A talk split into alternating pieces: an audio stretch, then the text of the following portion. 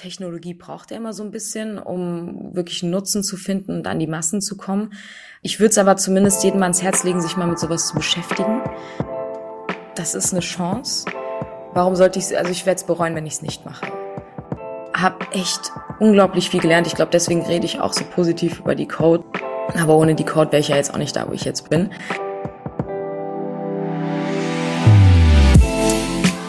Menschen und Marken, die in keine Schublade passen. Inspiration für Leben und Karriere. Das ist der Andersmacher Podcast mit Dr. Aaron Brückner.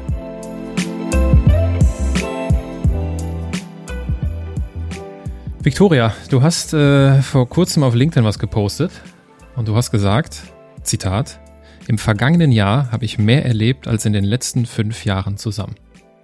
Ich würde mal sagen, das ist eine gute Voraussetzung für ein gutes Gespräch im Andersmacher Podcast und ich heiße dich ganz herzlich willkommen im Andersmacher Podcast. Vielen lieben Dank, ich freue mich hier zu sein. Und ich mache das mittlerweile so, dass ich so die, die wichtigsten Dinge, über die wir sprechen, direkt am Anfang kläre. Und ich würde dich bitten, die nächsten Fragen einfach mit Ja oder mit Nein zu beantworten. okay. Bereust du es, Biologie studiert zu haben? Nein. Kann jeder Mensch Unternehmertum lernen? Auf jeden Fall ja. Hast du es als Woman in Tech schwerer als ein Man in Tech? Mm, nein. Ist ein Unternehmen gründen lehrreicher als zu studieren? Ja. War dein Umzug nach Berlin die beste Entscheidung deines Lebens? Auf jeden Fall.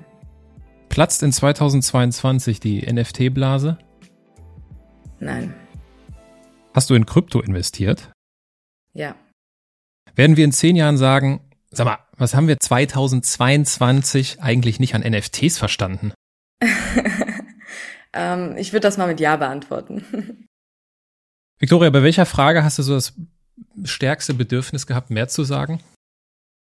Ähm, ich glaube, bei der Woman in Tech Frage, da habe ich auch kurz gezögert gehabt, weil das ziemlich relativ ist. Und ich möchte ja jetzt nicht für alle Frauen sprechen, nur weil ich es nicht unbedingt schwer hatte oder sich zumindest nicht für mich so anfühlt, ähm, heißt es natürlich nicht, dass, es irgendwie eine Herausforderung für viele andere Frauen ist, da irgendwie was zu machen, Gehör zu finden, ähm, Unternehmen zu gründen oder sonst irgendwas. Es ist nämlich eine ziemlich männerbelastige Szene, ähm, was nicht unbedingt was Schlechtes ist, aber ich glaube, da schrecken noch viele Frauen vor zurück oder haben irgendwie Angst, sich damit einzubringen, ähm, was auf mich jetzt bisher nicht zugetroffen ist.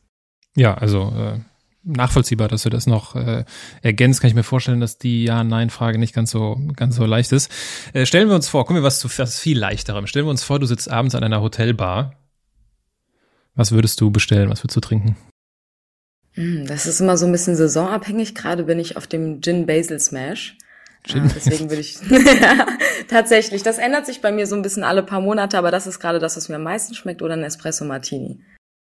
Espresso Martini, das klingt, das klingt gut. Stellen wir uns vor, ich säße auch an dieser Bar und äh, ich würde wahrscheinlich dann einen Gin Tonic trinken.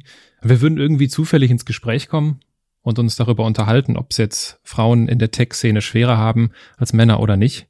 Da würde ich dich mit Sicherheit irgendwann fragen, Mensch, das ist ja hier ein nettes Gespräch. Was machst du denn so beruflich? ähm, ich würde dich wahrscheinlich am Anfang so ein bisschen auf den Arm nehmen und sagen, äh, ich verkaufe, äh, ich kaufe verpixelte Bilder im Internet für ganz viel Geld. ähm, aber dann würde ich natürlich ein bisschen ernster werden und sagen, also ähm, mein Fo beziehungsweise unser Fokus liegt gerade darin, ähm, in NFT-Projekte zu investieren ähm, und nicht nur in NFT-Projekte, sondern auch in Blockchain-Infrastrukturprojekte. Also all das, was, was so diese ganzen Buzzwords wie Metaverse und Web 3 beflügelt, ähm, darin liegt gerade so unser Hauptaugenmerk. Und darüber werden wir heute auch äh, sprechen. Und ich, wir, wir laufen natürlich Gefahr, dass wir so den, den einen oder anderen Hörer irgendwie dabei verlieren, weil das sind natürlich Themen, die, die sind neu.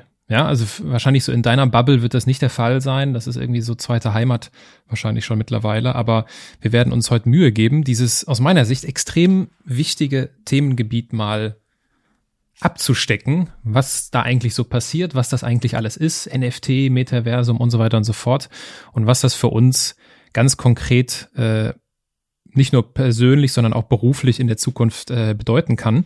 Ich würde aber gerne nicht bei deiner zweiten Heimat anfangen, dem NFT-Land, sondern bei deiner tatsächlichen Heimat. Und zwar hast du mal, nee, das steht glaube ich sogar in deinem LinkedIn-Profil, da steht drin, ich zitiere wieder, einmal ein Startup zu gründen, daran hätte ich früher nicht im entferntesten gedacht. Klammer auf, Unternehmertum war in meinem damaligen Umfeld in Frankfurt ein Fremdwort. Klammer zu. Erzähl mir von, erzähl mir von diesem Umfeld. Ja, das hat so vielleicht so ein bisschen damit zu tun, dass ich einfach zumindest das Gefühl habe, dass Berlin halt schon eine krasse Startup-Bubble ist, in der ich halt nicht aufgewachsen bin. Also meine Eltern kommen, kommen aus Polen, sind nach Deutschland gekommen, ähm, haben sich ein echt gutes Leben aufgebaut. Ich hatte eine wundervolle Kindheit äh, in Frankfurts Zentrum, ähm, in einem sehr, sehr schönen Viertel gewohnt und ähm, bin auch ganz normal zur Schule gegangen, aber trotz alledem war Vielleicht liegt das auch an Frankfurt selbst, ist ja eher so eine BWL-Stadt, eine Finance-Stadt, dass, ähm, dass einfach nicht viele Leute in meinem unmittelbaren Umfeld irgendwie übers Unternehmertum gesprochen haben. Da waren einfach ganz viele andere Themen irgendwie präsent. Und ähm, ich muss auch fairerweise sagen, dass ich glaube auch eine ziemlich krasse Entwicklung durchgemacht habe, weil äh, ich früher dann doch eher so ein bisschen mit den ein bisschen rebellischer war und auch eben dieses Umfeld um mich herum hatte, aber anders als viele meiner Freunde auch tatsächlich nebenher dann ziemlich spezielle Interessen verfolgt habe äh, und schon immer irgendwie was dazulernen wollte, etwas, was ich nicht verstehe, verstehen wollte und mich mit Sachen auseinandergesetzt habe, die in meinem Freundeskreis einfach nicht präsent waren. Ähm, was vielleicht auch dazu geführt hat, dass ich irgendwann gedacht habe, okay, ich möchte unbedingt Biologie studieren, war nicht nur mein bestes Fach in der Schule, ähm, sondern auch einfach super interessant für mich zu verstehen, vor allem so Neurobiologie, wie der menschliche Kopf funktioniert, ähm, welche Kräfte eigentlich auf den Menschen einwirken. Ähm, und das ist halt ziemlich paradox zu dem Leben, was ich geführt habe. Also wie gesagt, ein bisschen rebellischer unterwegs gewesen, aber trotz alledem halt super wissensdurstig. Ähm, Genau, und es hat halt einfach niemand in meinem unmittelbaren Umfeld, das ist jetzt anders, wie ich, wie ich gelernt habe, ich wohne aber auch schon seit fast vier Jahren in Berlin, ähm, über, über Startups und Business gesprochen. Und das war auch so ein bisschen komisch, dass ich mich dann in der Code letztendlich beworben habe, die ja genau dieses Bild hat. Ähm, Fand es aber super interessant, mal irgendwas Neues zu lernen. Also ist auch so ein bisschen in meiner Natur äh, sich dann einfach in Sachen zu stürzen, die ich vermeintlich nicht verstehe oder mit denen ich nichts zu tun habe, sie mir einfach selbst beizubringen. War bei dem Biologiestudium so, was ich nicht abgeschlossen habe, ähm, lag aber auch eher an dem Studienformat als ähm, als jetzt an wirklich an meinem Interesse. Und äh, das, was die Code mir dann damals geboten hat, ähm, war einfach viel spannender für mich. Bevor wir bevor wir über die Code sprechen, ähm, wenn du sagst spezielle Interessen, hast du irgendwie ein Beispiel für? Viele werden wahrscheinlich jetzt lachen. Aber ähm, ich habe irgendwann mit so 16, 17, 18 angefangen, mich echt stark für die Physik zu interessieren. Ähm, nicht, weil ich Physikerin werden wollte, sondern weil das mehr Sinn für mich gemacht hat, als über Sachen zu philosophieren, für die es keine eindeutige Antwort gibt. Ähm, sprich, Philosophie fand ich immer cool, aber Physik hat mir irgendwie ähm, auf Papier dann doch irgendwie eine Ja- oder Nein-Antwort gegeben, warum etwas so ist, wie es ist. Und ich habe mich dann halt nebenbei immer mal wieder damit beschäftigt, habe so ziemlich jedes Stephen Hawking Buch gelesen, was es gab. Ähm, und wollte einfach verstehen, wie die Welt funktioniert und habe mir dann auch vor Augen führen können, dass all die Probleme, die wir haben, eigentlich klein sind in Relation zu dem, was da draußen eigentlich ist.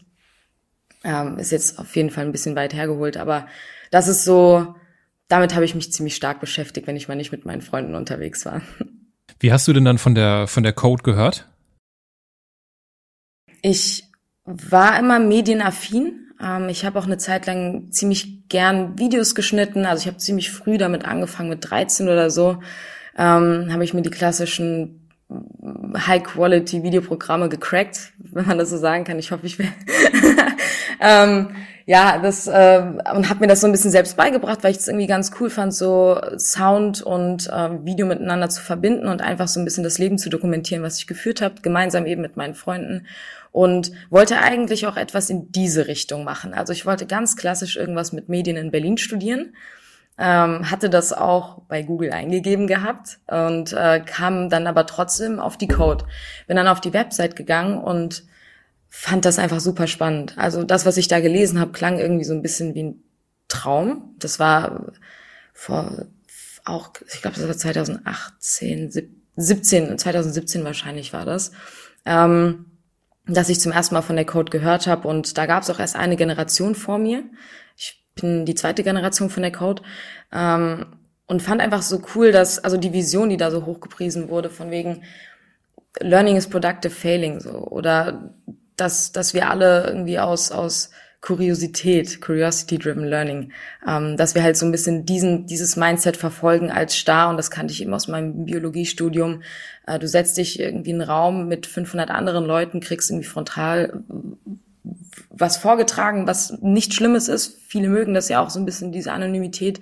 Aber ich habe für mich gemerkt, dass es mehr Sinn macht, aktiv etwas ähm, zu lernen, indem ich es halt einfach auch direkt anwende. Und das ist bei so einem echt trockenen Fach wie Biologie, wo du nebenher ja auch Chemie, Physik, Mathematik, äh, Statistik, ein Praktikum machen musst, ähm, dann doch irgendwie ein Overload war. Und an der Code ist es halt, zumindest das Gefühl hatte ich damals, es wurde natürlich auch bestätigt, ähm, dass man sich irgendwie viel freier ausprobieren kann und dass es vor allem auch nicht so schlimm ist, wenn man mal was falsch macht. Weil das passiert mir ziemlich oft, dass ich mal einen Fehler mache, aber rückblickend immer sagen kann, ey, ich habe aus dem Fehler gelernt und ich habe es besser gemacht. Ja, also bevor bevor unser Gespräch ein Loblied auf die Code wird, was die was die was die Code natürlich verdient hätte, ähm, äh, verweise ich lieber auf ganz alte Podcast-Folgen. Und zwar sind das Folgen 6 und 13. In Folge 6 war Tom Bachem zu Gast, in Folge 13 Manuel Dolderer, zwei der drei Gründer dieser äh, Bildungseinrichtung, möchte ich mal sagen, in Berlin. Und äh, das sind absolute Andersmacher im Bereich der Bildung. Also wenn euch das interessiert, Folgen 6 und 13, da gibt's, das ist schon echt lange her. Das war ja 2018. Und ähm, da gibt's noch die, das ganz alte Intro, äh, wen das interessiert. Ähm, äh, gerne reinhören. Was haben denn, was haben denn deine, was haben denn deine Eltern von diesem Richtungswechsel gehalten? Ich habe es ehrlich gesagt einfach gemacht. Also ich habe so ein bisschen, ich hatte zu der Zeit, glaube ich, drei Jobs oder sowas. Also ich habe äh, ziemlich viel Geld angespart, um mir das alles auch selbst so ein bisschen finanzieren zu können und habe einfach so ein bisschen im Dunkeln, dann immer morgens, bevor ich zur Arbeit gegangen bin, äh, meine ganze Bewerbung da vorbereitet und habe es denen tatsächlich auch erst gesagt, als ich eingeladen worden bin. Ähm, weil es dann irgendwie schon was vorzuweisen gab, als einfach nur zu sagen, hm, ja, ich überlege jetzt mein Studium abzubrechen und ein anderes Studium in Berlin anzufangen. Man muss aber auch dazu sagen, dass ich schon immer nach Berlin ziehen wollte. Das heißt, es war jetzt auch nichts Neues für die, das zu hören. Und ich habe das alles auch einfach selbst in die Hand genommen. Und da haben die mir auch vertraut. Und ich glaube, wenn ich es mal so sagen kann, vor allem meiner Mutter ist es einfach nur wichtig, dass ich studiere. Ähm, und solange das irgendwie fortgeführt wird, ähm, war ihr das, glaube ich, auch egal. Hauptsache, ich werde glücklich mit dem, was ich mache. Und äh, meine Eltern wussten wahrscheinlich schon sowieso immer, dass ich so ein bisschen mein Ding durchziehen werde und dass ich das, dass das nicht unbedingt in Frankfurt stattfinden muss. Jetzt hast du ja quasi die Grundidee des, äh, des Studiums an der Code zusammengefasst, basiert ja, also ist ein völlig anderer Studienansatz. Äh, und wie gesagt, ich will da jetzt auch nicht im Detail drauf eingehen und ich bin da auch alles andere als der Experte. Ich vermute, das hat sich auch in den letzten Jahren irgendwie noch weiterentwickelt. Aber wenn ich das richtig in Erinnerung habe, ist es ja nicht so, dass man in so eine feste Schablone gepresst wird. So, du hast dich jetzt für den Studiengang eingeschrieben und jetzt machst du nur noch das, sondern man hat ja sehr viele Freiheiten. Ne? Das, was du ansagst, äh, was du ansprichst, dieses Curiosity-driven äh, Studying, äh, also ne, ja. das ist quasi das, was in dir steckt, das herauszukitzeln. Ähm, nimm uns doch mal mit auf diese Reise, weil ich vermute, dass du jetzt nicht da angefangen hast zu studieren und hast gesagt, alles klar, ich, ich gründe jetzt sofort ein Startup, sondern das wird ja wahrscheinlich eine Reise gewesen sein. Wie ist es dazu gekommen, dass am Ende dann so eine Unternehmensgründung dabei rauskommt? Das ist äh, irgendwie ganz interessant, weil ich wusste tatsächlich, als ich mich beworben hatte, nicht so ganz, worauf ich mich einlasse. Ist aber auch dem zu schulden, dass ich ähm, nicht mit Begriffen, also ich kann nicht programmieren, ich habe noch nie designt und Product Management ist ja auch so ein äh, so ein Berufszweig, der sich auch erst in den letzten Jahren entwickelt hat. Ähm, Fand es aber trotzdem interessant und dachte, ich mache einfach mal. Ähm, bin dann durch den ganzen Bewerbungsprozess gekommen, war ja auch super motiviert, ich hatte ja auch Lust und äh, stand dann irgendwann an der Code im ersten Semester und ähm, habe gefühlt mir alles von null aufs beigebracht. Also durchs Umfeld natürlich auch, aber ich habe gemerkt, ich war auch mit echt vielen Leuten, also es war echt wild durchwachsen, die entweder die es schon richtig drauf hatten oder die so in derselben Situation waren wie ich und das alles noch so ein bisschen Neuland war. Was aber rückblickend egal ist, wenn du da richtig Lust drauf hast, wenn du da wirklich Bock hast, irgendwie ehrgeizig zu sein, dann ist es egal, von woher du kommst und das war bei mir ja auch der Fall. Ähm, habe mich so ein bisschen an dieses, ich habe Product Management studiert, äh, mich so an dieses Thema rangewagt, äh, war in verschiedenen Projekten drinne, ähm, habe echt unglaublich viel gelernt. Ich glaube, deswegen rede ich auch so positiv über die Code. Also das ist sehr, sehr, das ist natürlich subjektiv. Ähm, aber ohne die Code wäre ich ja jetzt auch nicht da, wo ich jetzt bin. Hab dann ähm, irgendwann auf dem Weg meine zwei Co-Founder kennengelernt, äh, den Jonathan und den Henrik. Ähm, beide jetzt mittlerweile auch, also waren erst eher richtig gute Freunde von mir, bevor wir dann zusammen gegründet haben. Ähm, ja, es waren zwei sehr interessante Studienjahre, ich habe viel gelernt und dann kam ja Corona. Das ist so ein bisschen der Auslöser für alles gewesen. Also ich hatte, wie ich auch geschrieben habe, echt nie das Bedürfnis zu gründen. Ähm, vielleicht habe ich es mir selbst auch nicht zugetraut, weil ich immer so vor dieser Verantwortung zurückgeschreckt bin. Ähm, ich bin für dieses, also ich bin mit für dieses Unternehmen verantwortlich und, äh, und habe es mir eingeredet, dass ich das nicht möchte und ich kann vor allem auch. Ähm, dann kam allerdings Corona und ich war noch in so ein anderes Projekt involviert, das heißt Bouncy. Und ähm, bin dann per Zufall, das ist eine etwas längere Geschichte, aber es hat dazu geführt, dass ähm, im ersten Lockdown der Henrik, der Jonathan und ich in einer Wohnung zusammen gewohnt haben. Und so ist es auch alles entstanden. Also ich meine, man sitzt dann sechs Wochen oder fünf Wochen im ersten Lockdown, hat sich ja wirklich auch niemand rausgetraut, ähm, in ziemlich engen Raum, arbeitet an seinen eigenen Projekten der Jonathan und der Henrik haben da auch schon gemeinsam was gemacht. Ich habe an meinem Projekt gearbeitet, aber wir haben uns halt ziemlich gut verstanden. Ich habe denen ein bisschen geholfen. Man tauscht sich ja zwangsläufig aus. Ich meine, Henriks Schlafzimmer war unser Büro. Ähm, und wir haben dann so ein bisschen rumgespaßt. Also die Jungs haben rumgespaßt. So, ja, wir holen dich irgendwann zu uns rein. Wir machen was zusammen.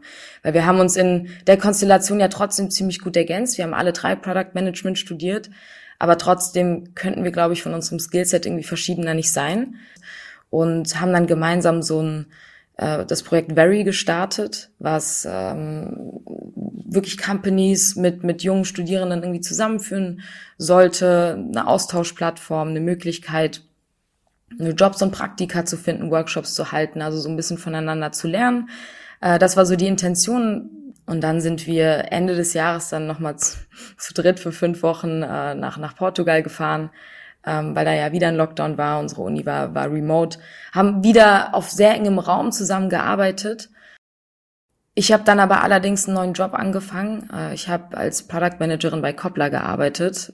Und ich glaube, das war für mich ähm, ein ziemlich wichtiger Job ähm, habe dann als Product Managerin gearbeitet und bin dann halt voll aufgegangen. Also ich habe da zum ersten Mal das anwenden können, also konkret anwenden können, was ich in der Uni gelernt habe. Und ich glaube, das hat mir ein Stück weit mehr Selbstbewusstsein gegeben.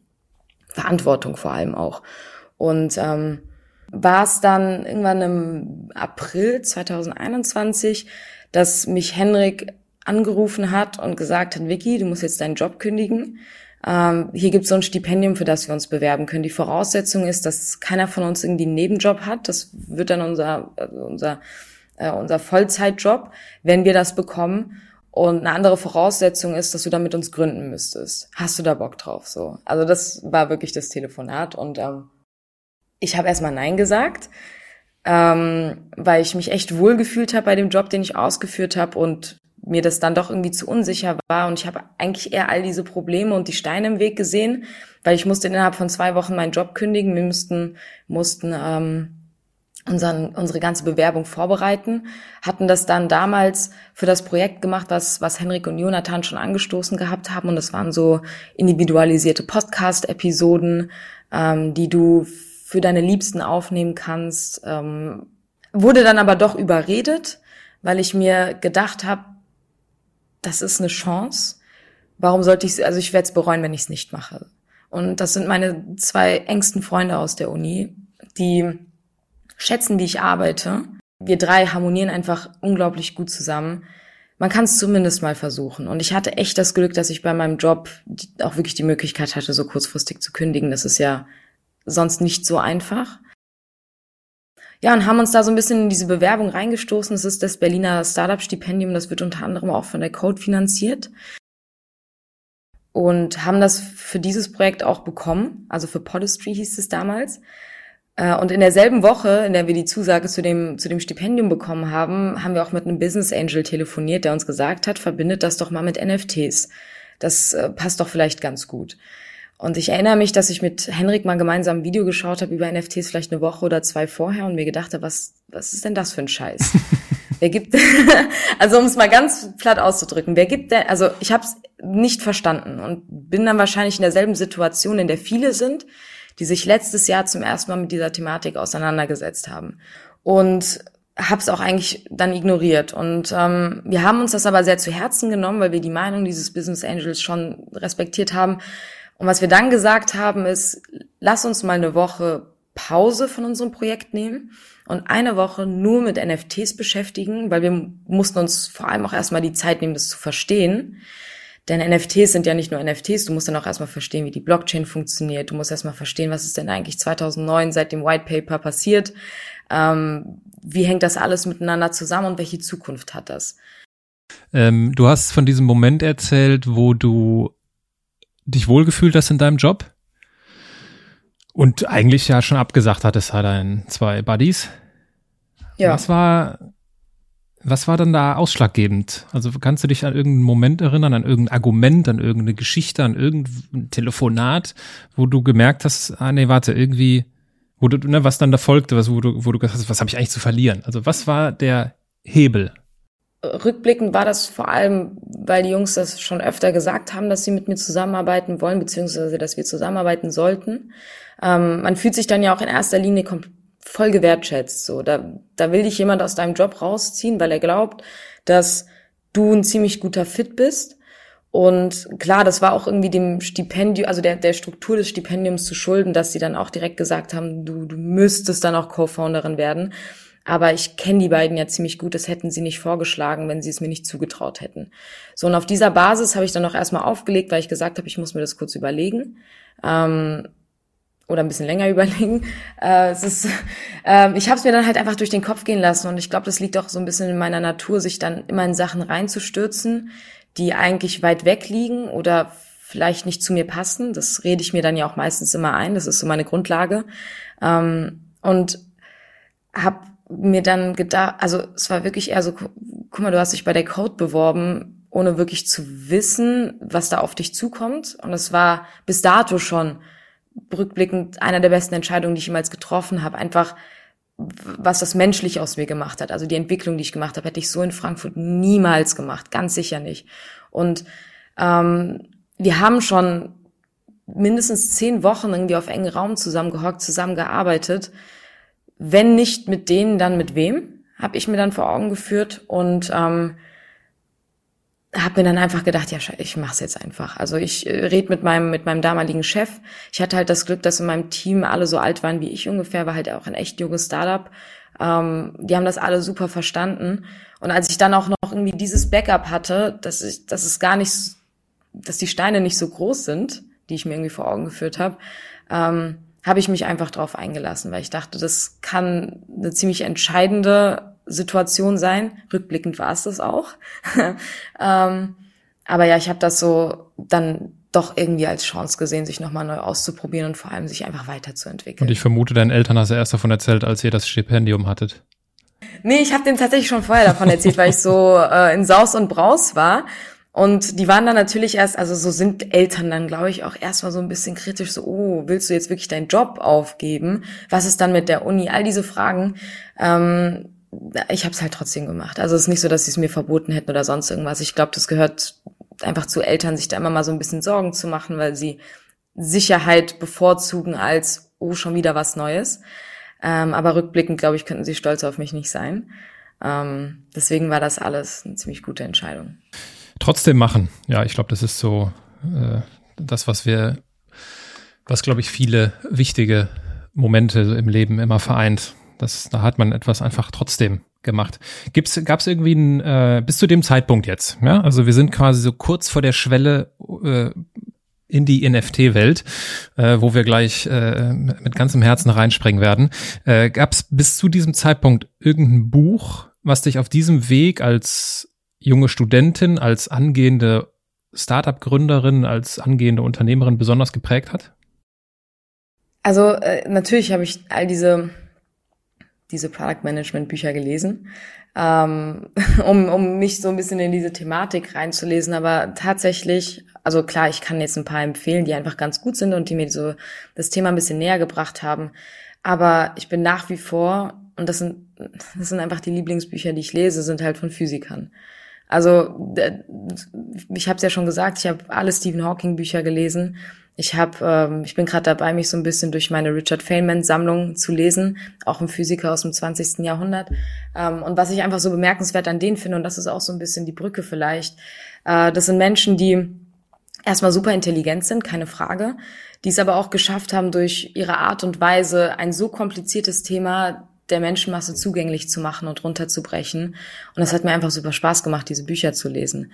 Also vor allem Stephen Hawking, der an ALS erlitt, ähm, ist ja jetzt auch schon gestorben vor ein paar Jahren, es aber trotzdem geschafft hat, also ich habe seine Bücher gelesen und ich musste manchmal schmunzeln, weil da einfach ein Stück weit Humor drinne war und ähm, irgendwie so die Korrelation zwischen diesen beiden Welten Entertainment, vor allem das war Richard Feynman dann ja auch letztendlich, ähm, und, und wirklich tiefe Wissenschaft, das hat mich eher motiviert ähm, als Startup-Bücher. Ich hoffe, das ist jetzt auch okay, dass ich das so sage. Natürlich. Ich, ich, möchte jetzt niemandem auf dem, ich möchte jetzt niemanden auf den Schlips treten, aber ich lese lieber solche Bücher. Das hat sich jetzt natürlich geändert. Ich lese auch ziemlich viele krypto-basierte Bücher mittlerweile, aber ähm, was wirklich so dieses Startup-Leben angeht, das da hat mich jetzt keins so geprägt, wie es jetzt zum Beispiel die beiden gemacht haben. Ja, und selbst wenn du gesagt hättest, äh, ich habe gerade keine Zeit zu lesen und irgendwie gab es kein wirkliches Buch, wäre das völlig in Ordnung gewesen.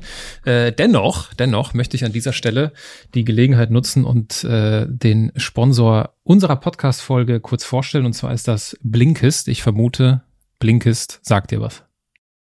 Das auf jeden Fall. Ich habe nämlich ähm, all die Bücher, die ich schon gelesen habe, um sie wieder, wieder hervorzurufen, dann nochmal auf Blinkist gehört. Ach, siehst du mal, das ist ja hier schon äh, Ge Geheimtechnik, ne? So, das, ja, finde das finde ich eine gute Idee, das so als, äh, ja, so als äh, Wiederholung quasi äh, am Start jederzeit zu haben. Also für alle die, die äh, Blinkist nicht kennen, vielleicht zwei, drei kurze Sätze dazu, denn äh, ich freue mich darüber, dass Blinkist äh, den Andersmacher-Podcast supportet, äh, weil es jetzt auch nicht nur irgendwie so eine Einmalsache ist, sondern so ein mittelfristiges Commitment. Und ich finde, die Mission von Blinkist passt gut, äh, das zu verstehen, was wichtig ist. Und ich glaube, das ist etwas, was wir hier auch versuchen, irgendwie zu, ja, über das zu sprechen, was wirklich wichtig ist. Deswegen sprechen wir heute auch über NFTs. Und äh, das Schöne ist, dass Blinkist, äh, und das ist das, wovon äh, Victoria gerade spricht, ähm, ja, so die Kernaussagen von mehr als 5000 Sachbüchern und Podcasts auf unsere Smartphones bringt und das in aller Kürze. Also es gibt das Beste aus diesen Sachbüchern und Podcasts in nur 15 Minuten. Und ähm, schaut gerne mal in die Show Notes in der App eures, in der Podcast-App eures Vertrauens. Dort findet ihr einen Link. Und äh, wenn ich richtig informiert bin, was ich in dem Fall bin, äh, gibt es ein besonderes Angebot für die äh, Community und für die Hörer des Andersmacher Podcasts ähm, auf das Jahresabo. Nämlich schaut gerne mal rein, äh, guckt mal, welche Bücher es von Stephen Hawking so gibt und äh, dann könntet ihr das der Victoria nämlich nachmachen. Ähm, Victoria, die NFT-Welt, wir stoßen die Tür auf und du hast schon davon erzählt, wie du äh, mit NFTs das erstmal in Berührung gekommen bist und ich glaube, diese Momente kennen wir häufig, also ich kenne diesen Moment von TikTok beispielsweise, ne, wo ich sage, ey, TikTok, ey, dafür bin ich zu alt, lass mich in Ruhe, das war 2019 und ähm, also wir erklären ja ständig irgendwelchen Leuten, welche Rolle, welche Relevanz TikTok hat, unter anderem als, als Social-Media-Plattform und wie lukrativ es sein kann, sich dort Reichweite aufzubauen. Deswegen haben wir das auch in unserer Akademie als, als Videokurs. Äh, und ich will gar nicht wissen, wie anstrengend und nervig und herausfordernd es sein muss, ständig dann noch zu, weil das ist ja schon noch mal noch mal komplexer, die Welt der NFTs und Blockchains und alles zu erklären. Also wie oft hast du so diesen Moment, dass du sagst, boah, nee, jetzt habe ich da gar keinen Bock drauf, das noch mal zu erklären. Ach, Das, das gehört einfach dazu. Also ich meine, du möchtest ja auch den Leuten nahebringen, was du da eigentlich machst. Und ähm, im besten Falle begeistern sich die Leute auch irgendwann dafür, genauso wie du es auch irgendwann gemacht hast. Ähm, ich kann sie auch, ich kann sie auch verstehen und ich finde es ehrlich gesagt auch eher interessant, ähm, die Meinung derer zu hören, die da noch nicht so tief drinne sind, weil ich mache das jetzt seit echt schon einigen Monaten. Ich bin sehr tief in diesem Rabbit Hole drinne. Ich sehe die ganze Welt auch mit, also ich sehe das ja alles so ein bisschen anders. Und ähm, es ist manchmal ganz gut, da so ein bisschen wieder ähm, vielleicht auch an Kritik zu stoßen, tatsächlich von Leuten, die einfach banale Fragen stellen, wie wofür brauche ich das denn jetzt in meinem Alltag? Und ich mag eher, ich mag diese Diskussion dann doch irgendwie sehr gerne. Ja, banale Fragen, da bist du hier genau richtig.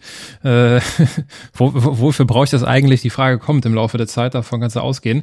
Ich habe gesehen auf eurer Webseite, also beim NFT-Studio Berlin, steht in großen Lettern, ich zitiere wieder einmal, We believe that Web3 will take over the Internet and NFTs are only the beginning.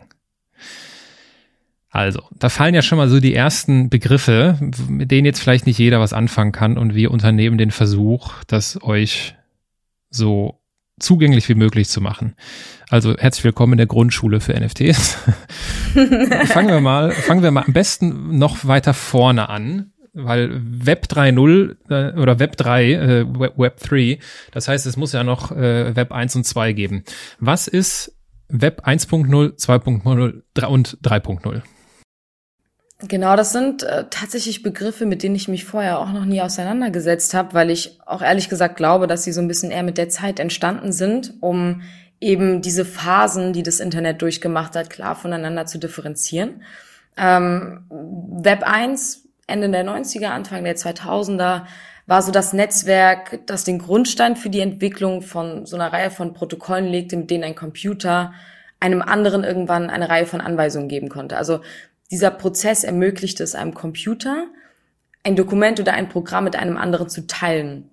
Und das bildete so ein bisschen die Infrastruktur des Internets. Also äh, Informationen teilen, Informationen lesen. Und die meisten Benutzer von App Web 1 waren dann eher passiv äh, und nicht in der Lage, ihre eigenen Inhalte zu erstellen. Es sei denn, du konntest halt programmieren und konntest deine eigene Website erstellen. Es war halt alles sehr statisch. Du konntest Webseiten aufrufen und du konntest halt lesen, was draufsteht. Und ähm, der Grund für die Entstehung von Web 2 war dann irgendwie der Wunsch, mehr mit dem Internet zu machen, als das, was das Web 1 dann erlaubte. Äh, und das waren dann irgendwie nutzergenerierte Inhalte und, und Online-Communities hervorzuheben, Blogposts zu schreiben. Ähm, und das haben sich private Unternehmen dann irgendwie zunutze gemacht. Also die wollten die Lücke füllen.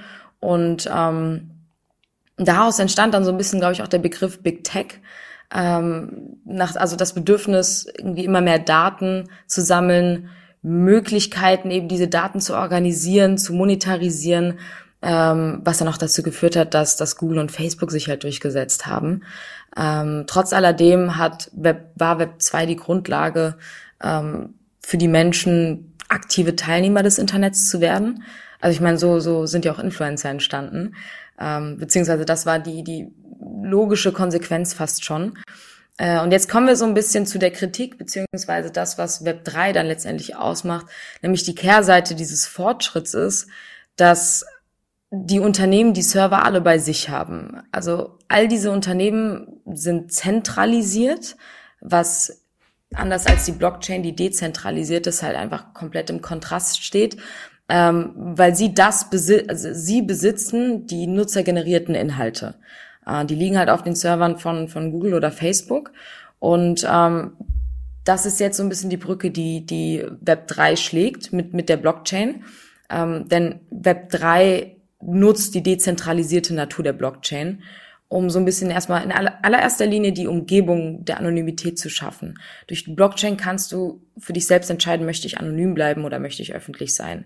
Und in diesem Raum enthält äh, bzw. behält der Einzelne dann das Recht auf Eigentum und Privatsphäre.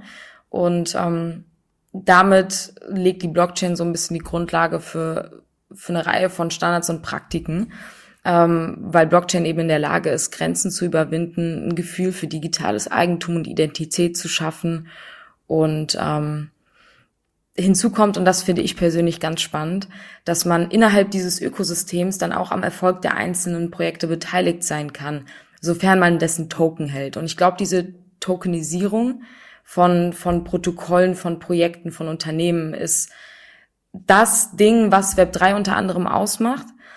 Und da möchte ich vorab auch, also meine, meine Einschätzung dazu schon sagen. Ich glaube, das ist irgendwann etwas, womit wir uns aktiv nicht beschäftigen müssen. Äh, ich glaube nicht, dass jeder, der jetzt davor zurückschreckt, oh, muss ich jetzt von allen Sachen irgendwie einen Token besitzen, ähm, ist jetzt alles komplizierter, als es wahrscheinlich in den nächsten Jahren sein wird. Und, äh, und das macht ja auch so Mass Adoption so ein bisschen aus, dass man vielleicht gar nicht mehr merkt, dass man irgendwann die Token von einem Projekt hält oder dass man aktiv was damit machen muss, ähm, sondern dass es zumindest für viele einfach die Möglichkeit gibt, an diesem Projekt zu partizipieren und mitzubestimmen.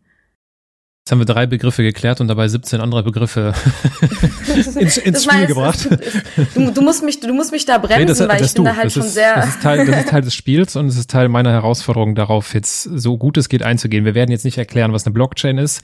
Äh, da empfehle ich eine Webseite, die heißt äh, Google äh, oder auch äh, die zweitgrößte Suchmaschine der Welt YouTube. Was ist eine Blockchain? Einfach mal eingeben, sich anhören, weil da fangen wir jetzt, äh, da fangen wir nicht an. Ähm, ich finde, du hast das sehr, sehr passend äh, zusammengefasst, für mich so ganz entscheidend dieser Unterschied zwischen Web 2.0, das ist quasi für mich Social Media, ja, also ich generiere den Content und habe davon nicht so viel wie Facebook, weil die Daten gehören Facebook, äh, jetzt äh, Facebook st stellvertretend für alle, ne, wie Spotify, Apple und so weiter und so fort. Und ach, das heißt ja übrigens auch Meta, nicht mehr Facebook, ups. Und und ähm, äh, genau, das ist quasi die Welt von Social Media und diese Welt befindet sich im Umbruch. Und diese Welt entwickelt sich weiter, wie alles in der Welt sich halt weiterentwickelt. Und äh, 3.0 ist halt quasi genau das, was du schilderst. Also mir gehören meine Daten und jeder, und das ist ja eigentlich die, das ist ja eigentlich die Mehrheit. Jeder, der irgendwie ein Problem mit Big Tech hat, jeder, der ein Problem mit dem Datenschutz von äh, Social Media Plattform Giganten hat, müsste eigentlich ein Riesenfan von Web 3.0 sein, oder? Ja, ich, ich, ich würde erstmal sagen, erstmal ein Riesenfan von dem, was die Blockchain machen kann, weil ich zu Web 3.0 einfach sagen muss, das ist ein Begriff, den prägen wir gerade noch. Äh, da hat jemand, jeder wahrscheinlich auch irgendwie eine andere Definition zu. Oder ähnlich sind sie sich alle schon wahrscheinlich, aber dadurch, dass wir noch nicht dort angekommen sind, weil ich finde, dazu führt das, dass ein Großteil der Menschheit benutzt und das ist nach wie vor nicht der Fall. Ähm, kann ich mir vorstellen, dass all diejenigen, die sowieso ein Problem damit haben, dass Big Tech, das Inst also Meta, äh, in dem Fall irgendwie alle Daten besitzt, ähm, dass die schon längst irgendwie auf die Blockchain über sind. Also wenn es ein großes Problem ist. Ich meine, das war ja für mich irgendwie auch nie so ein Ding, mich damit aktiver zu beschäftigen, weil ich dachte, das ist einfach so. Und da können wir nichts dagegen machen. Und ich bin immer noch ich habe nichts zu verbergen, wenn ich das mal so sagen kann. Deswegen war es mir auch immer egal und ich bekomme lieber Werbung, die auf mich selbst abgestimmt ist, als irgendeine Werbung. Trotz alledem, finde ich, gibt es ja auch ganz andere Incentivierungen, warum das spannend sein kann. Und das ist unter anderem auch irgendwie der Besitztum und ähm, also nicht, dass mir das ist jetzt ein bisschen materialistisch, aber dass du auf einmal online irgendwas besitzen kannst und man es dir nicht einfach wegnehmen kann. Ähm, weil genauso kannst du es ja auf deine Inst Instagram-Posts beziehen das sind ja irgendwie deine Posts, das sind deine Bilder, die hast du hochgeladen, das sind deine Likes. Aber wenn Facebook Schrägstrich Meta sich irgendwann dazu entscheidet, die Server zu schließen, warum auch immer sie das machen sollten, sind diese ganzen Informationen einfach weg. Ähm, und das, das finde ich halt einfach super spannend. Und ähm, was hinzukommt vor allem auch, und ich glaube, das werden wir dieses Jahr noch mal ein bisschen mehr sehen, ist, was für einen Vorteil das eigentlich für Kunstschaffende haben kann. Also für Musikerinnen, Künstler, für all diejenigen, die immer ziemlich viel Prozente an jemand anderen abdrücken müssen und im Nachgang auch nicht so viel verdienen. Da kommen, also zu denen kommen wir gleich noch. Ja, habe ich mir schon gedacht. das ist ja so das Naheliegendste. Ich will jetzt gar nicht groß auf dieses äh, Datenschutzthema da irgendwie eingehen, weil natürlich, klar, ich, ich diesen Gedanken, ja gut, ich, ich habe nichts zu verbergen, den kenne ich natürlich auch, aber da gibt's natürlich auch die Kehrseite, so was heute ist, heißt nicht, dass das auch noch in einer Woche so ist. Und ähm, aber lass uns das, lass uns das ausklammern an der Stelle. Du hast ja eben schon von Token und Tokenisierung gesprochen, das ist ja auch so ein gutes Wort. Ähm, was ist ein Token? Also ein Token ist in erster Linie etwas, das, äh, das einen Wert widerspiegeln kann. ähm, aber auch solange es ein fungibler Token ist, das ist beispielsweise Bitcoin, ähm, sich gegen etwas in demselben Wert austauschen lässt. Ähm, du kannst also zum Beispiel dir, äh, wenn ich jetzt irgendwelche Tokens rausbringe, zehn Stück beispielsweise und die sind alle gleich viel wert, dann ähm, und sage, du kannst, du kannst zu meinem Konzert kommen. Also ich bin jetzt keine Musikerin, aber beispielsweise das ist so, dann ähm, ist jeder gleich viel wert und dieser Token spiegelt einfach nur den Wert des Eintrittstickets wieder. Oder beispielsweise, ich glaube, das, das kennt vielleicht jeder sogar, wenn man irgendwo auf einem Event ist und ähm, was zu trinken kauft und man kriegt ja meistens so einen kleinen Plastik Coin-Token mit, also das heißt ja Token, mit dazu, dann ist das deine Pfandmarke. Und du musst die in Kombination mit irgendeinem Glas oder mit irgendeiner Flasche zurückbringen, um, äh, um dein Geld wiederzukriegen. Aber das ist egal, mit welchem Glas, mit welcher Flasche, das Hauptsache, du bringst die beiden in Kombination zurück, dann kriegst du dein Geld. So, das ist ein Token, ähm, der gegen denselben Token wieder austauschbar ist. Okay, das heißt, ein Token ähm, ist ein speichert einen Wert und es gibt fungible und nicht fungible äh, Token. Fungibel, das ist halt auch so irgendwie so ein bisschen sperriges Wort.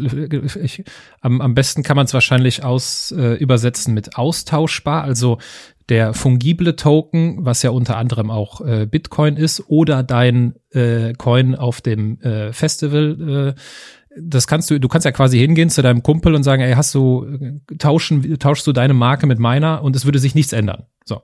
Das heißt, diese, diese Austauschbarkeit, so ist zumindest mein Verständnis bislang, ist diese Fungibilität. So. Und die Nicht-Fungibilität, die NFT-Welt, über die wir ja äh, sprechen wollen, ist äh, dann was? Ähm, okay, dann ich versuche so einfach runterzubrechen, wie ich kann. Ähm, also NFT steht in erster Linie für Non-Fungible Token, also eben nicht fungiblen Token. Äh, und es handelt sich dabei um eben digital geschützte, nicht fungible Objekte. Man spricht also von einem digitalen Unikat, etwas, was einmalig ist. Und diese nicht fungiblen Token stellen dann digitales Eigentum dar, was vorher nicht möglich war. Äh, wir haben ja gerade schon so ein bisschen das Beispiel mit Bitcoin gegeben. Man kann das auch äh, für all diejenigen, die jetzt nicht so in Krypto investieren, vielleicht anhand von einem 10-Euro-Schein ähm, ausmachen. Äh, wenn ich dir Aaron irgendwie einen 10-Euro-Schein gebe und du gibst mir irgendeinen anderen zurück, dann ist es mir egal. 10 Euro sind 10 Euro. Bei einem NFT ist es nicht so. Die haben alle ihren individuellen, individuellen Wert. Ähm, und das kann man, glaube ich, auch ganz gut, äh, und den Vergleich ziehen wir auch immer gerne, so ein bisschen mit der Kunstszene vergleichen. Denn jedes Kunstwerk ist in seiner Form unikat und diese besitzen einen individuellen Wert. Man kann sie also nicht so einfach gegeneinander tauschen. Du kannst nicht irgendein Kunstbild von einem bekannten Künstler mit einem Kunstbild von weniger bekannten Künstler tauschen, ähm, weil beide eben einen individuellen Wert hat, der wahrscheinlich auch noch irgendwie, dazu gehört dann auch noch die Geschichte und Angebot und Nachfrage. Äh, es ist allerdings so, dass es im physischen Kunstmarkt noch einfacher ist, das echte Bild von einem Duplikat zu unterscheiden. Ähm, Beispiel Mona Lisa, es gibt ein Original und das hängt im Louvre.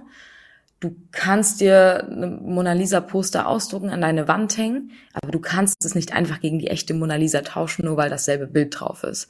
Und im digitalen Bereich ist das eben nicht so einfach, denn wir können, äh, da gibt's auch ganz viele Memes zu, äh, wir können einfach Right-Click Save machen und äh, haben dann das Bild einfach kopiert.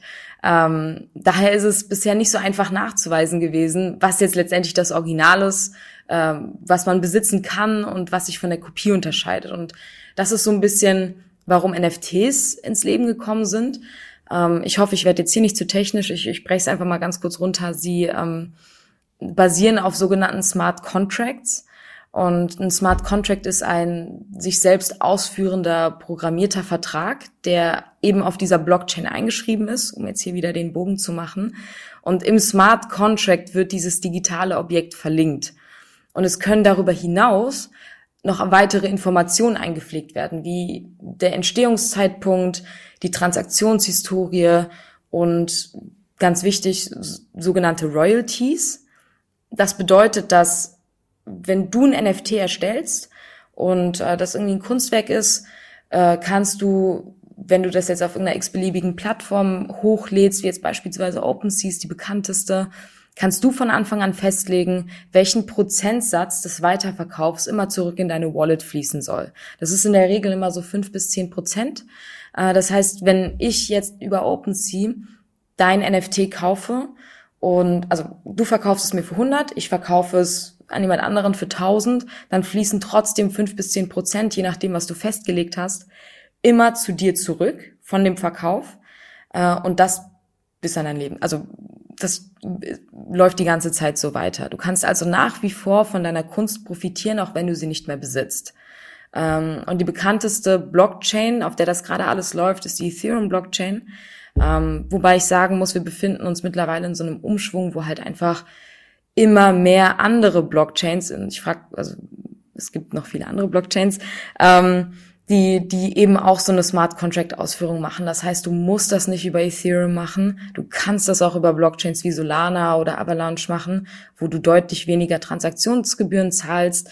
Ähm, das meiste Handelsvolumen ist aber nach wie vor auf Ethereum. Deswegen entscheiden sich da einfach viele für. Ja, genau. Also über die äh, Thematik für und wieder äh, Ethereum, äh, das wäre dann wahrscheinlich zu viel des Guten. Aber ähm, äh, und es auch mit Stromverbrauch und diesem ganzen äh, Kladderadatsch, darüber sprechen wir dann gerne ein andermal.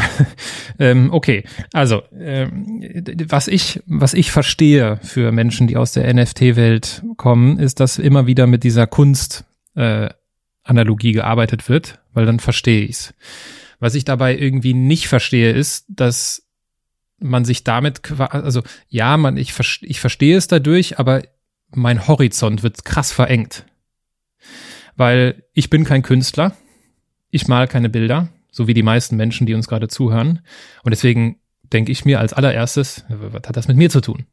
Ne, also wenn dann Beeple, äh, der amerikanische Künstler, der seit 2007 jeden Tag so ein digitales Kunstwerk äh, erstellt hat, ähm, das im Februar 2021 dann für 69,3 Millionen Dollar verkauft, was ja in den ganzen Medien weltweit war, so als das bekannteste äh, NFT Projekt, wenn ich das so sagen kann, ähm, auch da kann ich nicht andocken, ne? weil ich bin kein Künstler. Ich erstelle nicht jeden Tag irgendwie ein digitales Bild. Das heißt, auf der einen Seite, ja, ich, ich verstehe diese, diese Übersetzung von NFT als digitale Besitzurkunde. Das ist irgendwie so das deutscheste und logischste, was ich bisher so daraus verstehe. Ähm, nur was mir halt nicht, oder wo, wo ich, glaube ich, wo mein Verständnis noch fehlt, ist so, ja, außerhalb der Kunstwelt. Also ich verstehe das für jeden Künstler, die zu wenig Geld verdienen und an Spotify alles abgeben müssen. Das ist ja genau das, was wir eben hatten. Ne? Die große Plattform Big Tech Web 2.0 ist Spotify, die verdienen das Geld, nicht die Künstler. So, und das ist das, was in der Web 3.0 Welt sich ändern soll. Den Künstlern gehören die Daten. So, ich bin jetzt aber kein Künstler. Was heißt das denn jetzt für mich praktisch in meinem, in meinem Leben äh, in der Zukunft? Äh, was heißt das? Ähm, das ist eine richtig gute Frage und ich stelle mir die tatsächlich ziemlich oft auch, ähm, weil momentan ist es so, dass wenn du kein Künstler bist oder Künstlerin, ähm, sind NFTs für mich eigentlich drei Sachen. Also erstens eine Investitionsanlage. Du kannst investieren, ähm, weil dadurch, dass sie das NFTs in der Kollektion, in der sie meistens gemintet werden, das ist die Prägung auf die Blockchain, ähm, werden die, also werden nützlich verknappt. Ähm, bestes Beispiel ist wahrscheinlich, das hast du bestimmt auch schon gesehen, der Board Ape Yacht Club. Das sind diese Affen, die auf einmal jeder als Profilbild hat. Ähm, davon gibt's nur 10.000 Stück, beziehungsweise es gibt auch ein paar mehr, so eine Unterkollektion. Da möchte ich jetzt gar nicht so tief drauf eingehen, ist vielleicht zu kompliziert, aber äh, es gibt nur 10.000 Stück. Und ähm, sie spiegeln auch so ein bisschen Geschichte da. Das ist so mit den CryptoPunks das bekannteste Projekt ähm, was diesen ganzen NFT-Wahn und Hype eingeleitet hat, vor allem eben diesen Profile-Picture-Avatar-Hype, ähm, der nach wie vor anhält. Und das, also dieses Stück Geschichte möchte dann irgendwie auf einmal jeder besitzen. Jeder möchte Teil dieser Community sein. Äh, das ist auch echt eine krasse Community. Das ist mittlerweile, also ich, wenn man mir eine Rolex anbieten würde oder so einen Affen, würde ich den Affen nehmen. Ähm, nicht, der hat auch einfach mehr Wert. Ähm, aber es ist auch irgendwie so, dass, dass der Wert nach wie vor steigen kann. Und das ist der Community zu schulden. Also inwiefern die Community irgendwie noch größer wird. Es kommen gerade immens viele Promis in diese Szene rein, die sich alle so einen Affen kaufen und den als Profilbild benutzen. Äh, und es wäre ja auch ganz cool irgendwie mit Eminem äh, in einer Community zu sein, der sich jetzt auch irgendwie über Silvester einen Affen gekauft hat. Ähm, und du kannst halt damit, damit rechnen, also gerade, das ist jetzt kein Financial Advice oder sowas, dass der Preis irgendwie steigen wird. Ähm, kann auch sein, dass es ein bisschen abfällt, aber letztendlich liegt das so ein bisschen anhand der Community, was die jetzt in Zukunft umsetzen. Und das ist das Interessante. Es gibt bei NFTs äh, fast schon sowas wie eine goldene Regel, dass dir eigentlich auch die IP-Rights gehören. Das heißt, wenn du jetzt so einen Affen kaufst, ähm, gehört gehören dir die Bildrechte an, dieser, an diesem Affen jetzt nicht unbedingt die Company. Also du kannst jetzt nicht sagen, das ist von Board Ape Yacht Club gesponsert, aber ähm, du kannst sagen, ja, ich mache jetzt einen Board Ape Eistee oder sowas ähm, und kannst deinen Affen benutzen und das als Branding verwenden. Und in der Regel, und das ist bei all den Projekten passiert, die gerade entstehen, profitiert die ganze Community davon. Weil im besten Falle setzt du noch irgendwelche Incentivierungen und sagst, äh, ja, alle, die ein Bot Ape haben, können irgendwie für 50 Prozent diesen Eistee bestellen oder sowas. Äh, löst halt so ein bisschen diesen Network-Effekt auf, aus. Alle, alle kaufen das und alle, die nicht dabei sind, wollen irgendwie auch Teil davon sein. Und das ist so ein bisschen, ich sehe das auch alles ein bisschen kritisch äh, und ein bisschen komisch, aber das ist einfach der Status quo gerade. Und also du kannst es genau erstmal als Investmentgrundlage benutzen. Ich habe das auch äh, schon ein bisschen angedeutet. Du kannst auch einfach wenn ich flexen, so, wenn ich mal dieses Wort benutzen kann. Du kannst einfach zeigen, du kannst einfach zeigen, dass du viel Geld hast oder früh in der Szene warst, indem du sowas als dein Profilbild benutzt. Ähm, du, du zeigst auch, dass du so ein bisschen Crypto-Native bist damit. Ich meine, ich muss fairerweise sagen, wir machen das nicht anders. Wir haben nämlich neben NFT Studio auch noch den ähm, We-Fund, beziehungsweise den B3-Fund gegründet, noch mit ein paar anderen Business Angels im Boot, wo wir ja aktiv eben in diese Projekte investieren.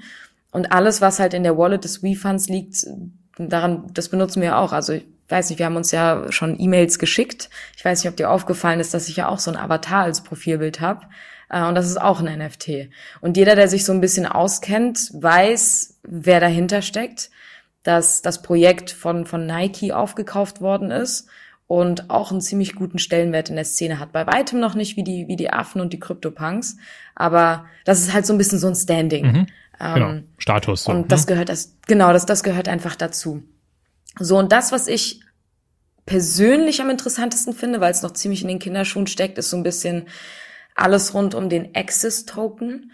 Ähm, ich glaube, das beste Beispiel ist gerade Gary Vaynerchuk, also Gary V, der auch schon echt tief in dieser Szene ist, der auch seinen eigenen V-Friends-Drop hatte vor auch, weiß nicht, sechs, sieben, acht Monaten ziemlich erfolgreich, weil der seiner Community auch noch die Möglichkeit gibt, eben durch diese Token äh, zu seiner eigenen Konferenz zu gehen oder vereinzelt stecken dahinter, glaube ich, noch so Workshops, vereinzelte Sessions oder all sowas.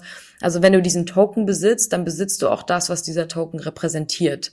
Und das kann immer weiter gesponnen werden. Und anders als bei einem Coupon, der ja auch digital sein kann, der meistens aber nur eine Sache erfüllt und das ist dir vielleicht zehn Prozent auf deine nächste Flink-Bestellung zu geben, kann NFT im Nachgang modifiziert werden. Und ich finde, das hat deswegen äh, Gary Vee hat das unglaublich smart gemacht. Ich finde es sehr beeindruckend.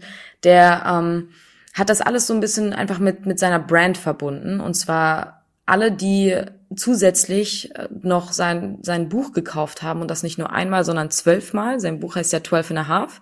Und bei allen zwölf Bücherkäufen, also du kannst auch 24 kaufen, du kannst auch 36 kaufen, äh, wurde dir ein sogenannter Airdrop versprochen.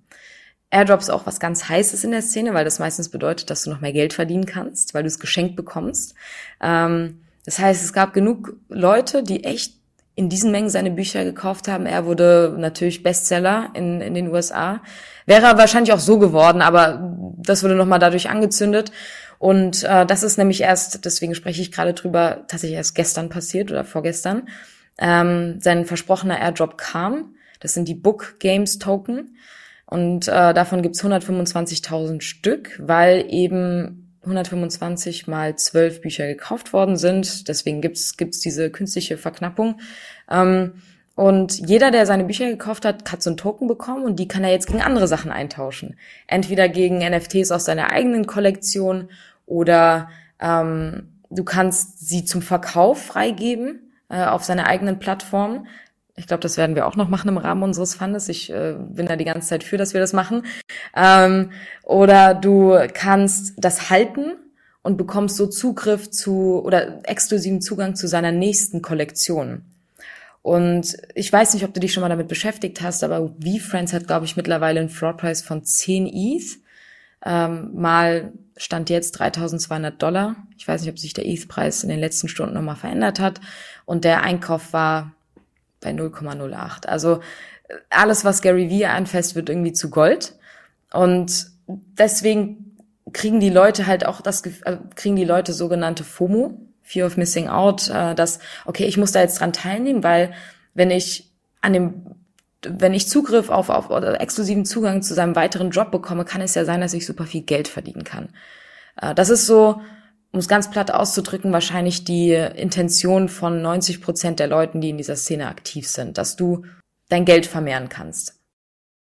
Also jeder, der abgeschaltet hat bei äh, Eminem hat sich an Silvester einen Affen gekauft. Ach, ja, ich weiß, ich, ich rede da immer, deswegen sage ich, du musst mich da auch manchmal vielleicht nein, so ein nein, bisschen alle, du, unterbrechen oder sonst es, irgendwas. Du, es, ist, es, ist ja, es ist einfach Fakt. Eminem hat sich an Silvester halt einen Affen gekauft. So, aber es ist halt, es ist halt eine so andere Welt, was da gerade passiert, dass jemand, der das zum ersten Mal hört, sich denkt, was in aller Welt. Gary Vee ist ein schönes Beispiel ähm, und damit komme ich zu meinem nächsten, äh, zu meinem nächsten Problem in Anführungsstrichen.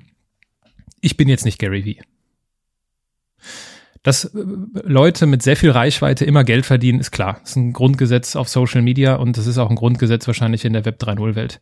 Ähm, dass gerade sehr viele Promis auf diesen Zug aufspringen und das mehr oder weniger wahrscheinlich gut machen, äh, sei dahingestellt. Da, da wird sehr viel Geld gerade verdient. Das liegt aber nicht daran, dass äh, Gary Vee so schön malen kann, weil er das jetzt eigentlich nicht so gut kann, sondern es liegt daran, dass er das liegt das liegt daran, dass er Gary Vee ist. Ja, der ist einfach berühmt. So. Ich bin jetzt nicht berühmt. Ich bin auch kein Künstler. Ich bin auch nicht Beeple, der 5000 Bilderchen macht. Was heißt das für mich? Also was könnte das beispielsweise für mich heißen? Äh, und da spiele ich wahrscheinlich nicht auf das Investieren und nicht, nicht auf die Board Apes, sondern auf das, auf diese Access Tokens an. Ich als Aaron Andersmacher Podcast. Was heißt das für mich? Dann würde ich also, sofern all diese Punkte gerade einfach nicht passen oder nicht interessant sind, du auch kein Künstler bist, ähm, tatsächlich sagen, warte erstmal ab. Weil das ist gerade so ein bisschen die Blase, in der wir drinne sind. Es ist irgendwie dieses Investieren, es ist zeigen, dass du etwas hast. Es ist für viele kleinere Künstler auch die Möglichkeit, jetzt auch wirklich ähm, ihre Kunst nochmal besser zu monetarisieren, ihre Communities zu monetarisieren. Ah, okay, du bist, äh, du machst Podcasts. Ähm, du könntest, wenn du das wollen würdest, deine Communities monetarisieren. Und zwar so ähnlich wie es Gary Vee auch gemacht hat. Also jetzt nicht in dem Maße, aber du könntest ja auch irgendwie an deine Community oder deine Podcast-Hörerinnen oder Hörer äh, Tokens rausgeben. Das können NFTs sein, das können aber auch fungible Token, also sogenannte ERC20 das ist der Standard, der nennt sich so Token sein. Ähm, die, sorry, bisschen, bisschen klugscheißern zwischendurch. Ähm, du könntest auch Tokens rausgeben und und ähm, die Community irgendwie mitentscheiden lassen, yo, was ist es, wen wollt ihr als nächstes drin haben? Ich habe hier drei Leute und ihr könntet die Token verwenden, um, um irgendwie an ähm, dem Werdegang des Podcasts zu partizipieren. Ähm, oder du machst irgendwie ein Premium-Modell was äh, ist deine Entscheidung, ob du das machen möchtest, aber dass jeder, der diesen Token hat, irgendwie nochmal Zugriff zu exklusiven Content bekommt.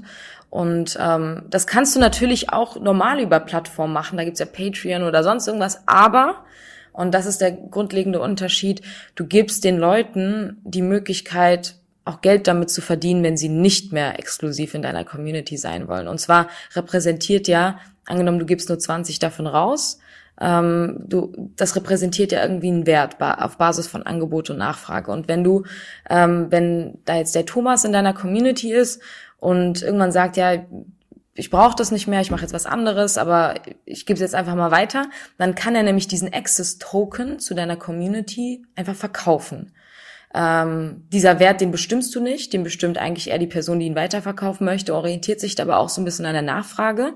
Ähm, und gut für die Person, die Teil deiner Community war, aber auch gut für dich, weil vor allem, wenn es ein NFT ist und, und kein äh, anderer Token, den ich gerade genannt habe, könntest du auch daran weiterverdienen ähm, weil du halt diese Royalties im besten Fall schon eingestellt hast. Und wenn der Thomas das jetzt für 100 Euro verkauft und das sind 10% Royalty reingestellt, dann fließen halt einfach 10 Euro zu dir zurück. Ähm, und das kannst du halt auch größer denken, das kannst du kleiner denken, aber so kann man sich zumindest mal ausprobieren. Das ist vielleicht nicht unbedingt gerade sinnstiftend, das klingt eher nach Solutionism, ähm, als jetzt wirklich nach nachhaltiger Entwicklung.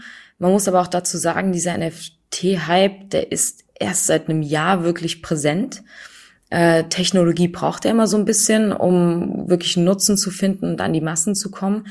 Ähm, ich würde es aber zumindest jedem ans Herz legen, sich mal mit sowas zu beschäftigen. Es wird nicht das, das ist nicht der Status quo. Das ist, also das ist jetzt der Status quo, aber das wird langfristig, das wird nochmal sich um 360 Grad drehen, äh, nochmal verschiedene Anwendungsfälle finden, nochmal konkretere Anwendungsfälle finden, vor allem wenn es um, äh, ich glaube, sicher, also sichere Datenverwaltung geht ähm, etwas, von, von dem wir nicht aktiv betroffen sind. Wenn jetzt beispielsweise meine per Personaldaten irgendwie auf der Blockchain gespeichert werden als NFT oder sonst irgendwas, aber äh, ich glaube auch so, was, was, Tickets angeht. Also Tickets zu einem Konzert könnte interessant sein, aber ähm, das beobachte ich ja auch gerade noch. Und das finde ich so spannend zu sehen, dass, dass Leute sich da eigentlich eher gerade ausprobieren, als äh, jetzt unbedingt zu sagen, das ist, das ist die optimale Lösung. Was macht ihr, was macht ihr denn damit? Also geht ihr jetzt hin und äh, beratet da irgendwelche großen Konsumermarken, wie sie das machen können? Oder was ist euer, was ist euer Geschäft da? unser Geschäft ist äh, ziemlich vage. Das äh, hat sich nämlich genauso wie die Szene selbst in den letzten sechs, sieben, acht, neun Monaten halt einfach immer in alle Richtungen entwickelt. Wir haben angefangen mit der Intention, also mit NFT Studio Berlin, der Henrik, der Jonathan und ich, weil wir das Potenzial ziemlich früh erkannt haben. Natürlich, wir hatten auch die Möglichkeit, uns Vollzeit damit zu beschäftigen, weil wir eben dieses Stipendium hatten ähm, und wollten das halt unbedingt wir haben mit Labels gesprochen, mit Künstlern gesprochen, mit Brands gesprochen, so Sneakerläden, also echt so hippe Marken, von denen du eigentlich erwarten würdest, dass die auch auf den Zug aufspringen. Ähm, zu der Zeit in Deutschland war das aber alles noch Neuland. Jeder hatte Angst vor Krypto, jeder hatte Angst vor der Blockchain und war sowieso nicht davon überzeugt, dass die Community versteht, um was es sich da handelt. Nachvollziehbar. Ähm, aber in Amerika war das halt ein großes Ding. Also sind wir von der eigentlichen Beratungsleistung, die wir anbieten konnten, ähm, Hals über Kopf in einen eigenen NFT-Drop gegangen. Also wir haben selber mal so ein, also nochmal einen Schritt zurück, wir haben ja mit, ich weiß nicht, ob du es gesehen hast, mit der Kapfin Pizzeria in Berlin einen NFT-Drop gemacht. Das war auch eher so zu Marketingzwecken, war auch super cool, aber ähm, hat jetzt auch nicht das ausgelöst, was wir uns erhofft haben, weil es trotzdem viele nicht verstanden haben und sich auch nicht damit auseinandersetzen wollten auch nachvollziehbar, ist ja vollkommen in Ordnung. Aber um unsere Zeit nicht zu verschwenden, haben wir uns gedacht, dann überschreiten wir einfach die Grenzen, bleiben nicht nur in Deutschland und machen unseren eigenen NFT-Job. Ganz klassischer Profile-Picture-Job, echt nichts Besonderes, rückblickend. Ähm, wir haben all das versucht, was wir konnten, was gerade Hype war. Wir haben uns Developer, Artists gesucht, wir haben ein kleines Metaverse gemacht, gebaut bzw. bauen lassen von den Rave Space Jungs aus Berlin. Ähm, haben damit, ja, das ist, ähm, das war auch mitunter die beste Entscheidung, die wir hätten treffen können, weil die Learnings einfach super groß waren. Du, ich weiß, also du hast halt da dadurch gelernt, was es eigentlich heißt, ein NFT zu droppen, sich eine Community auf Discord aufzubauen. Ich weiß nicht, ob du davor schon mal Discord benutzt hast, ich nicht. Ähm, und da erstmal klar zu kommen, ähm, den Leuten auch irgendwie die ganze Zeit, also die den Leuten das zu geben, was sie sich die ganze Zeit erhoffen, weil die Szene ist halt so, die hat halt gar keine Geduld. Jeden Tag wollen die irgendwas von dir. Jeden Tag wollen sie, dass du irgendwas krasses lieferst, damit der Wert deines Projekts steigt. Total anstrengend. Ähm, hat sich wahrscheinlich jetzt mittlerweile auch geändert, weil die Anforderungen und die Qualität eines NFT-Projekts jetzt einfach nicht mehr dieselben sind wie im Juni, Juli 2021. Ähm, aber dann haben wir halt das gemacht so ein bisschen unser Geld damit verdient, also können und konnten uns auf jeden Fall selbst finanzieren, nicht in der Form, in der wir uns erhofft hatten, vielleicht auch besser so. Ähm, aber durch das kam dann ja, ich glaube, mit dem Felix hattest du ja geschrieben gehabt, kam halt Felix und Andrea auf uns zu, waren halt so irgendwie schon begeistert, dass wir da schon so tief da drinne sind und wollten auch unbedingt lernen, was da eigentlich gerade passiert, selber auch investieren, verstehen, was sind NFTs, was ist das Potenzial, äh, und haben uns dann darauf geeinigt, beziehungsweise einfach Geld zusammengepoolt von ein paar Angel Investors, um einfach mal aktiv in diese Projekte zu investieren, die sich sonst zumindest der Henrik, Jonathan und ich alleine nicht hätten leisten können. sind ja auch nur Studenten gewesen. Ähm, aber es ist ziemlich interessant, wenn du halt aktiv partizipierst. Du lernst so viel, du verstehst so viel und ähm, das machen wir gerade. Wir haben jetzt so gut wie das ganze Geld allokiert in verschiedenste Projekte.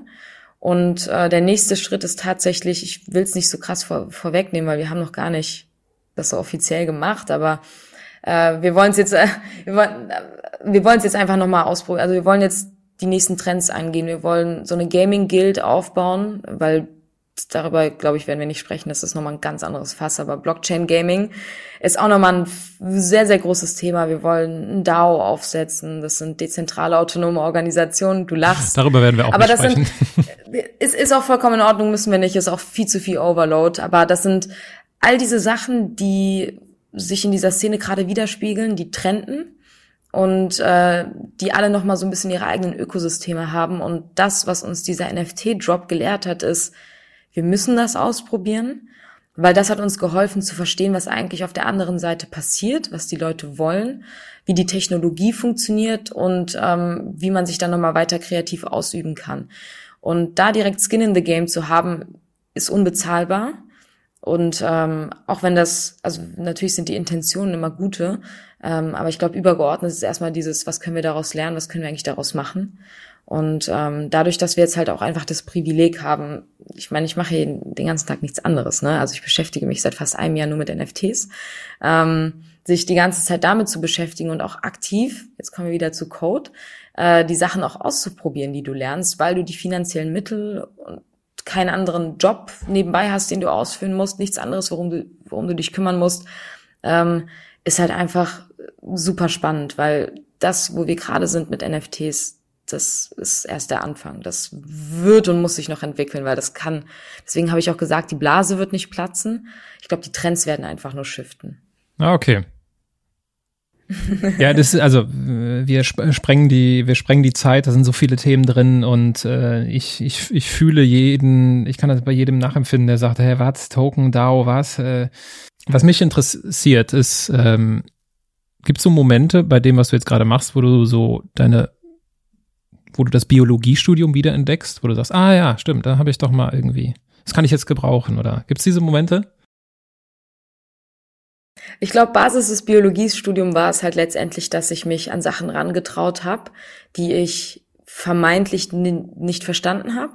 Ich glaube, es ist vielleicht noch ganz cool zu erwähnen oder zu, trägt zu meiner Persönlichkeit bei, dass ich eigentlich in der zehnten Klasse wegen Biologie sitzen geblieben bin, dann die Schule gewechselt habe und es dann auf einmal mein bestes Fach wurde. Ähm, und ich dadurch auch gemerkt habe, hey, das ist, ich kann's, ich kann das. Ähm, nur weil ich, nur weil ich es irgendwie auf der einen Schule mit dem mit der einen Lehrerin nicht geschafft habe, heißt es nicht, dass ich es mir nicht selber beibringen kann. Ähm, und so ähnlich habe ich das ehrlicherweise auch gerade bei der ganzen Blockchain-Thematik. Also äh, NFTs ist eine Sache, ich verstehe das, aber es hat dann doch irgendwie oder ist, ist nach wie vor ein ongoing Learning für mich. Vorher nichts mit Bitcoin und Blockchain zu tun gehabt und jetzt auf einmal sich zu positionieren und das anderen Leuten erklären zu müssen, ähm, ist halt auch nochmal eine Hausnummer. Aber ich weiß einfach auf Basis meiner Erfahrung so, ich kann mir das selbst beibringen. So schwer ist es nicht, wenn man das wirklich möchte, wenn man es wirklich interessant findet und äh, ab und zu diese sogenannten Aha-Momente hat, wo man wirklich gerade etwas verstanden hat. Ähm, darauf blicke ich vielleicht manchmal zurück, aber das ist so ein bisschen der rote Faden, der sich durch mein ganzes Leben gezogen hat, sich immer in so Sachen reinzustürzen, die ich nicht verstehe, damit ich sie lernen kann. Gezwungenermaßen ja auch. Sonst könnte ich den Beruf, den ich gerade wirklich unglaublich toll finde, auch gar nicht ausführen. Wenn ich deine Eltern fragen würde, sag mal hier, die Victoria und die NFTs, was ist denn da los? Was würden die sagen? Oh, ich glaube, die verstehen das nicht. ich muss das, ich muss das ganz ehrlich sagen. Ich glaube, mein Vater, der versucht das immer wieder und die kriegen das wahrscheinlich auch mit. Ähm, aber ich hoffe, Sie hören sich ehrlich gesagt diesen Podcast an. Vielleicht hilft das ja auch ein bisschen. ähm, aber ich glaube, das ist auch nicht vorzuwerfen. Ich glaube, die verstehen es einfach nicht. Die kommen, wie viele andere Eltern auch, einfach aus einer ganz anderen Welt, haben ganz andere Sorgen und Probleme und sich jetzt irgendwie nochmal aktiv mit einer Technologie zu beschäftigen, wo sie selbst wahrscheinlich keinen Anwendungsfall für sich sehen, außer gegebenenfalls das Investieren. Da musst du aber mittlerweile auch nicht mehr, also wenn du dein Geld in Bitcoin oder ETH stecken möchtest, musst du ja nicht unbedingt, also kannst du auch einfach über Coinbase oder sowas machen. Da musst du ja nicht die ganze Technologie dahinter verstehen und kannst es einfach liegen lassen.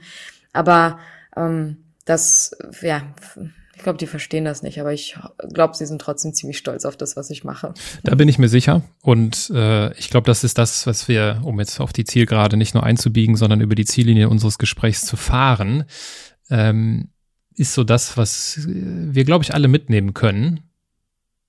Das war jetzt ein sehr kurzer Einblick in diese sehr bunte und große und vor allem einfach auch neue Welt.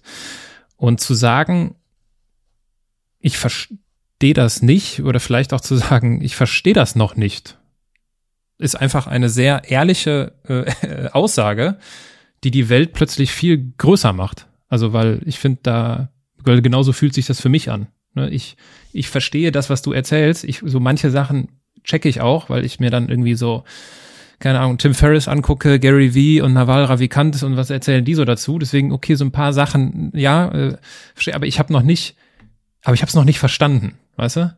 Und äh, ich finde es aber ganz wichtig, sich ja mit diesen Themen auseinanderzusetzen und selbst wenn ich es nicht direkt verstehe, sagen, okay, das verstehe ich noch nicht, weil da wird für mich immer so, da geht mein mein mein Horizont wird breit und äh, das war äh, auch genau die Idee unseres unseres Gesprächs, nicht nicht nur herauszufinden, okay, was wie wie war dein wie war dein Weg, wie war dein Lebensweg, sondern äh, was in aller Welt sind diese NFTs?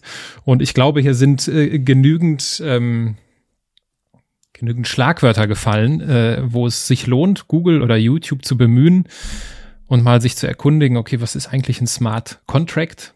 Weil ich bin fest davon überzeugt, dass Smart Contracts äh, etwas sein werden, wo wir in zehn Jahren gar nicht dran vorbeikommen, was uns alle irgendwie tangiert in unserem äh, beruflichen als auch privaten Leben. Und äh, die Reise wird spannend. Ich werde alles, was ihr macht, verlinken in den, in den Show Notes. Und äh, es sei denn, ich habe jetzt noch etwas ganz Entscheidendes vergessen. Fällt dir noch was ein? nee, Quatsch, das war wirklich ziemlich gut. Ähm, ich kann es natürlich verstehen, wenn sich jetzt manche, die das gehört haben, nach wie vor fragen, was, was, was macht die da eigentlich? Ähm, aber ich möchte eigentlich nur eher, also es ist nie meine Mission gewesen, die Leute irgendwie beim ersten Gespräch direkt abzuholen und denen irgendwie zu zeigen, oh, das ist der Weg, das kannst du machen, sondern es reicht schon, wenn, wenn es irgendwie einen Denkanstoß gibt, sich vielleicht dann doch mal den ein oder anderen Artikel dazu durchzulesen oder mal selbst irgendwie ein NFT zu kaufen, ohne jetzt dabei zu glauben, dass man die größten Gewinne einfahren kann. Aber all diese Learnings sind super wertvoll und ist jetzt eine ganz subjektive Wahrnehmung von mir, ist, wir werden zwangsläufig an diesem Thema nicht vorbeikommen, es wird sich weiterentwickeln und es ist ja nur von Vorteil, wenn man das frühzeitig macht, zumindest nachvollziehen, warum sich diese Szene jetzt weiterentwickelt. Man, man muss nicht Vollzeit in NFTs drinne sein. Es gibt noch genügend andere coole Sachen. Aber ich will das den Leuten einfach nur so ein bisschen nahe bringen. Und äh, ja, ich hoffe, ich habe da so ein bisschen, ein bisschen Denkanstoß geben können. Ja, absolut. Und dafür danke. Äh, und was solche Technologien angeht, je früher, desto besser, würde ich mal sagen. Und ja. äh, Victoria, ich schicke einen ganz herzlichen Gruß, wahrscheinlich nach Berlin und äh, bedanke mich für deine Zeit. Dankeschön, es war mir eine Freude. Vielen Dank.